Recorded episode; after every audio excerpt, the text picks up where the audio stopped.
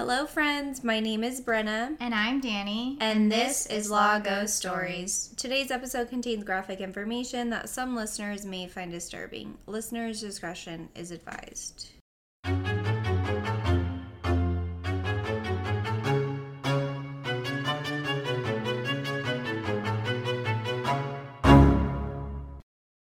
Welcome back, Lagos friends, and happy Halloween! Today we're celebrating one of our favorite days of the year by bringing you all a Halloween bonus episode, our first dual episode, actually.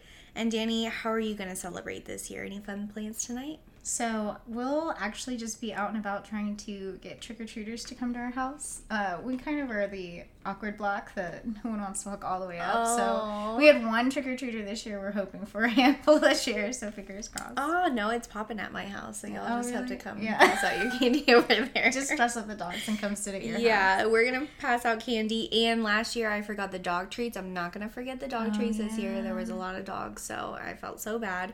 Um, and maybe bring out the fog machine too. Get a little crazy on a Monday night. there, yeah. And we usually do have a pretty good turnout, so I'm interested to see what everyone will dress up like tonight. That's my favorite part. Yeah, so I'm gonna say popular costumes are Encanto and Top Gun Maverick costumes. What do you think? Oh, so Encanto was one of mine too. Yeah. But I think Moana's always a fan fave as well. Oh yeah, or Spider Man, And the little Spider Man. Freaking Frozen. oh yeah, Frozen and Spider Man's for the itty bitties, Yeah. definitely.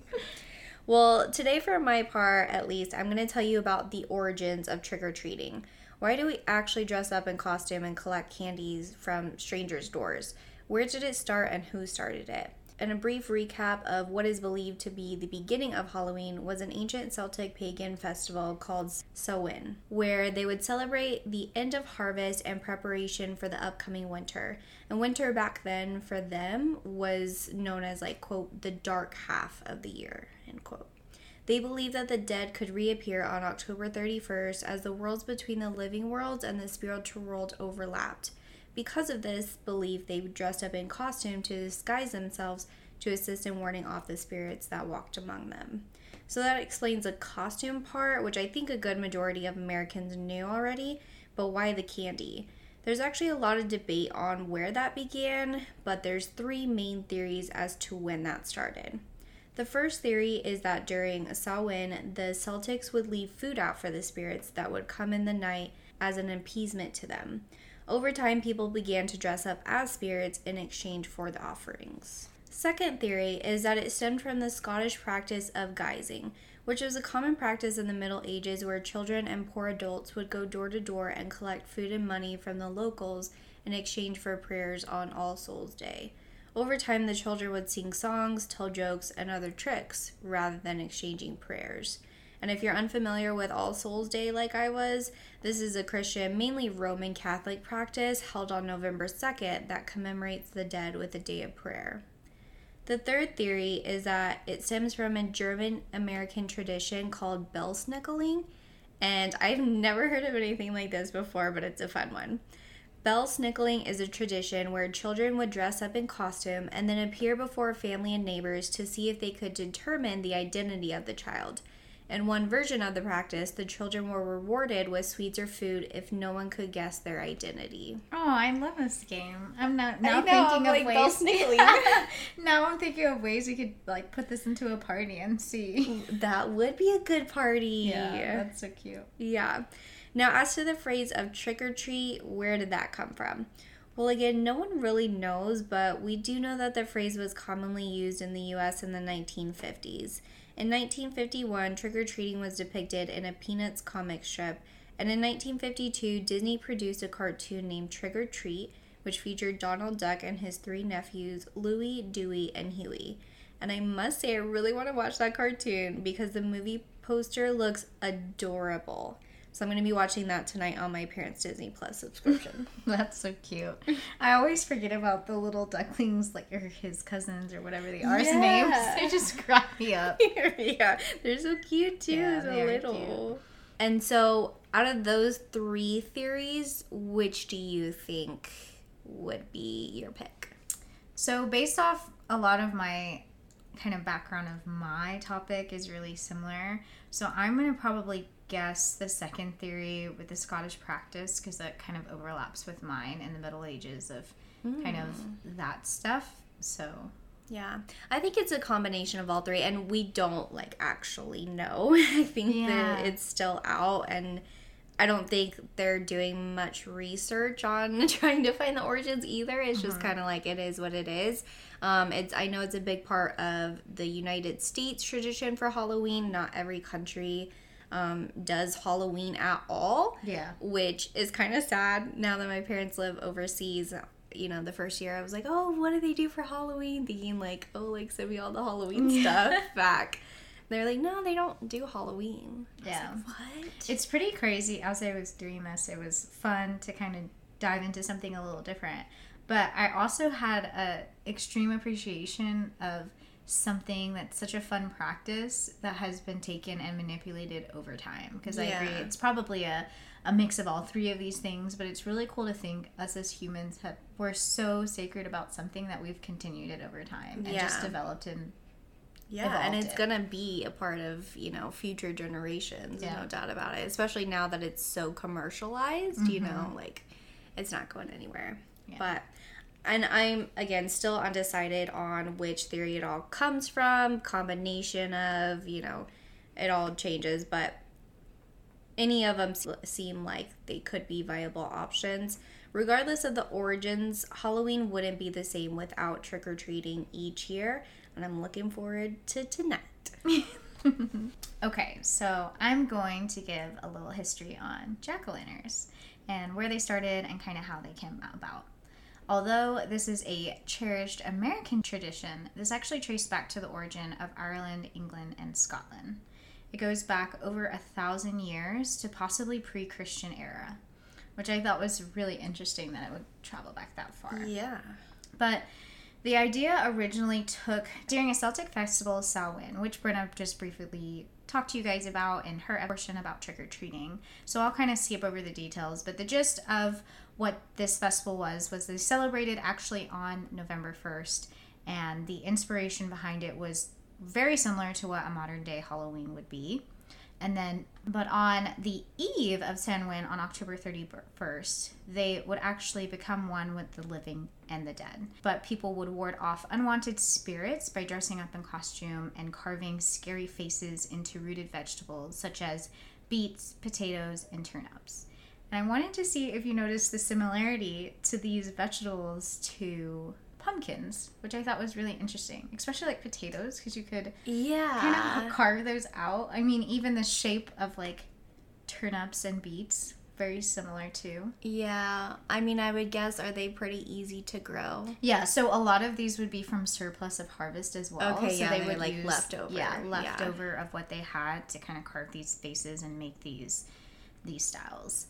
That is weird that it wouldn't be like hollow though, like a potato. Yeah, so they the oh, original out. one was like the carvings on the outside. So the potato is the mm. whole and you just like So you could have put a in light in it. Yeah, exactly, exactly. So then we start to wonder where did the light come from? Metal lanterns at the time were very expensive, and people like to use this to also ward off those spirits and unwanted energies from them. So they started to actually carve out the vegetables and stick lights in them so they could shine through to ward them off as well with the scary faces.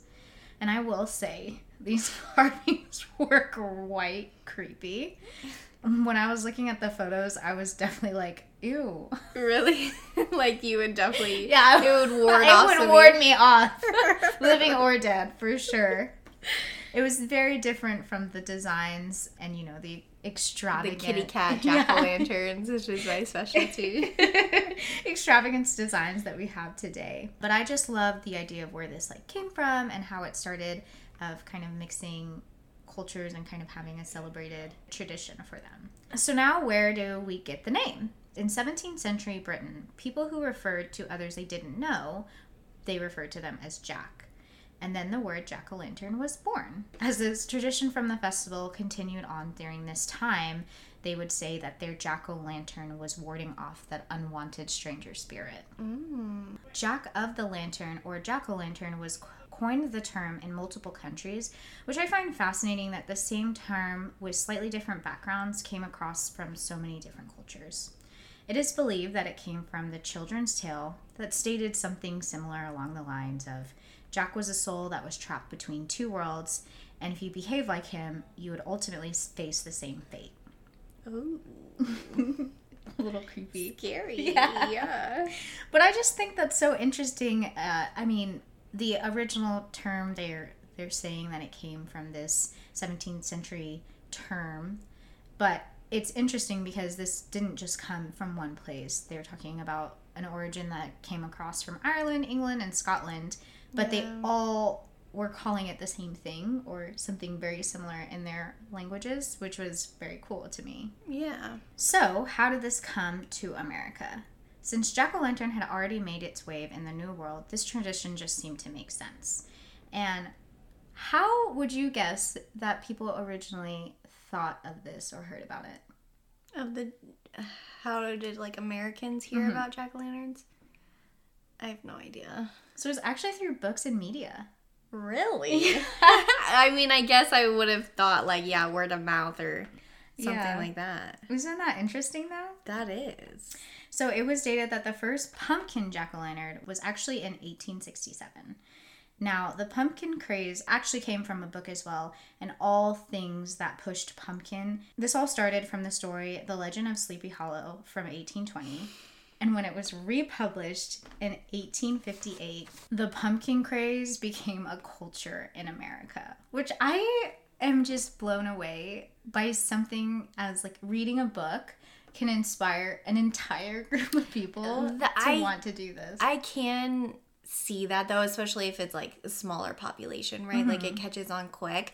But when you get into like a good book, and I haven't read The Legend of Sleepy Hollow, I've seen the movie. Yeah.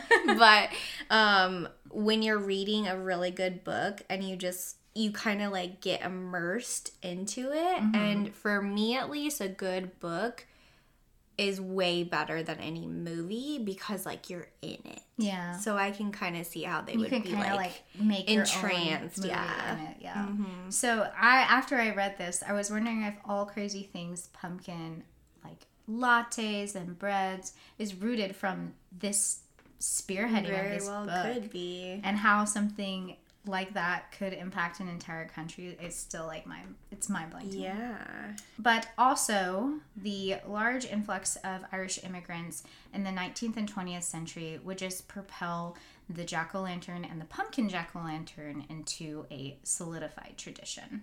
As I mentioned before, the Irish also carried on this form of the jack o' lantern as well. So it's just something that they brought with them that was already embedded in the American tradition. So it's just something that continued. This would propel the jack o' lantern to become the most iconic image in all of American Halloween celebrations. But this tradition would serve more than a decor. It transitioned its symbol to becoming more of a welcoming and community symbol for all, which I thought was really sweet because you know you think about that and like people put it out on their porches. It's something you do as like a family or community tradition. Because I never, uh, I guess, thought of it that way. But when you think about going to pumpkin patches, it's like local towns and you know getting people together to do something fun, take cute pictures. So I was like, oh, mm. that's really sweet. You carve them with family Yeah, and friends yeah sweet. that is very nice Yeah.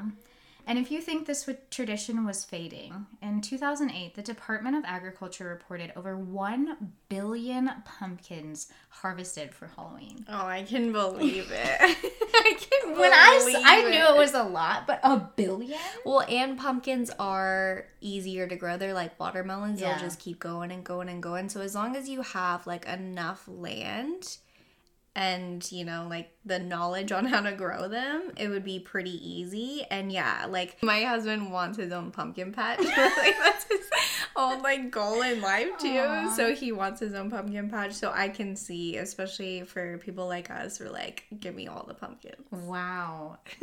if he does that, I want to take a hayride and Oh, for sure. I, I, once he told me that a couple months ago, I was already like planning. I'm like, okay, we're gonna have this and this and this. We're gonna have like the corn maze. Gonna have like the vegan food trucks. There you go. Spoiler alert, me and Brenna are both hardcore plant moms as well. Yes.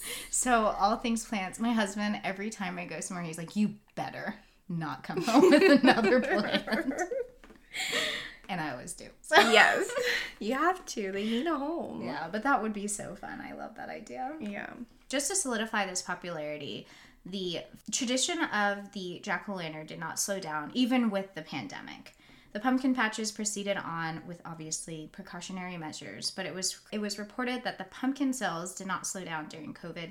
They adapted to allow people to still enjoy this long time celebrated tradition during a time of uncertainty, which I thought was really sweet. Yeah, like being able really to nice. do something that has been so long standing in our culture to be able to adapt with everything that's going because I mean the pumpkins are still growing. Yeah. Well, that and like. Pumpkin patches are outdoors, so you mm-hmm. kind of have more of a security there. You didn't have to invite family and friends over like you could do it at home carving Yeah. pumpkins. It's not like Christmas that first year of 2020 was kind of like iffy. Like, Yeah, I don't what are we know, but like Halloween was like heck yeah, like Yeah. we're still going strong. yeah, so true. But that is everything I had on jack o' lanterns. I know I learned a few things that I would have never thought of. I mean, even just like the traditions of how things start is just fascinating to me. Especially even thinking about how long this has been going on is crazy. In it's almost like a sort of a form. Yeah, Yeah. I mean, there's always life and death, so you know, people are always going to to make an event out of it. Yeah, it's so true. But with that, that'll conclude our first dual episode.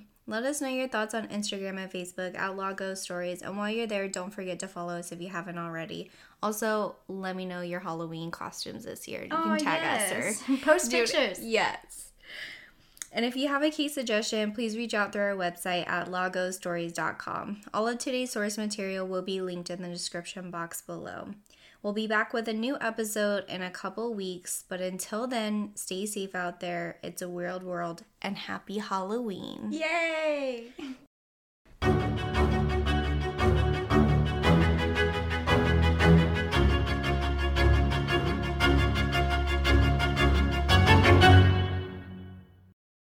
Thank you to Alexander Nakarada for allowing us to use his sound Nightmare for our theme music.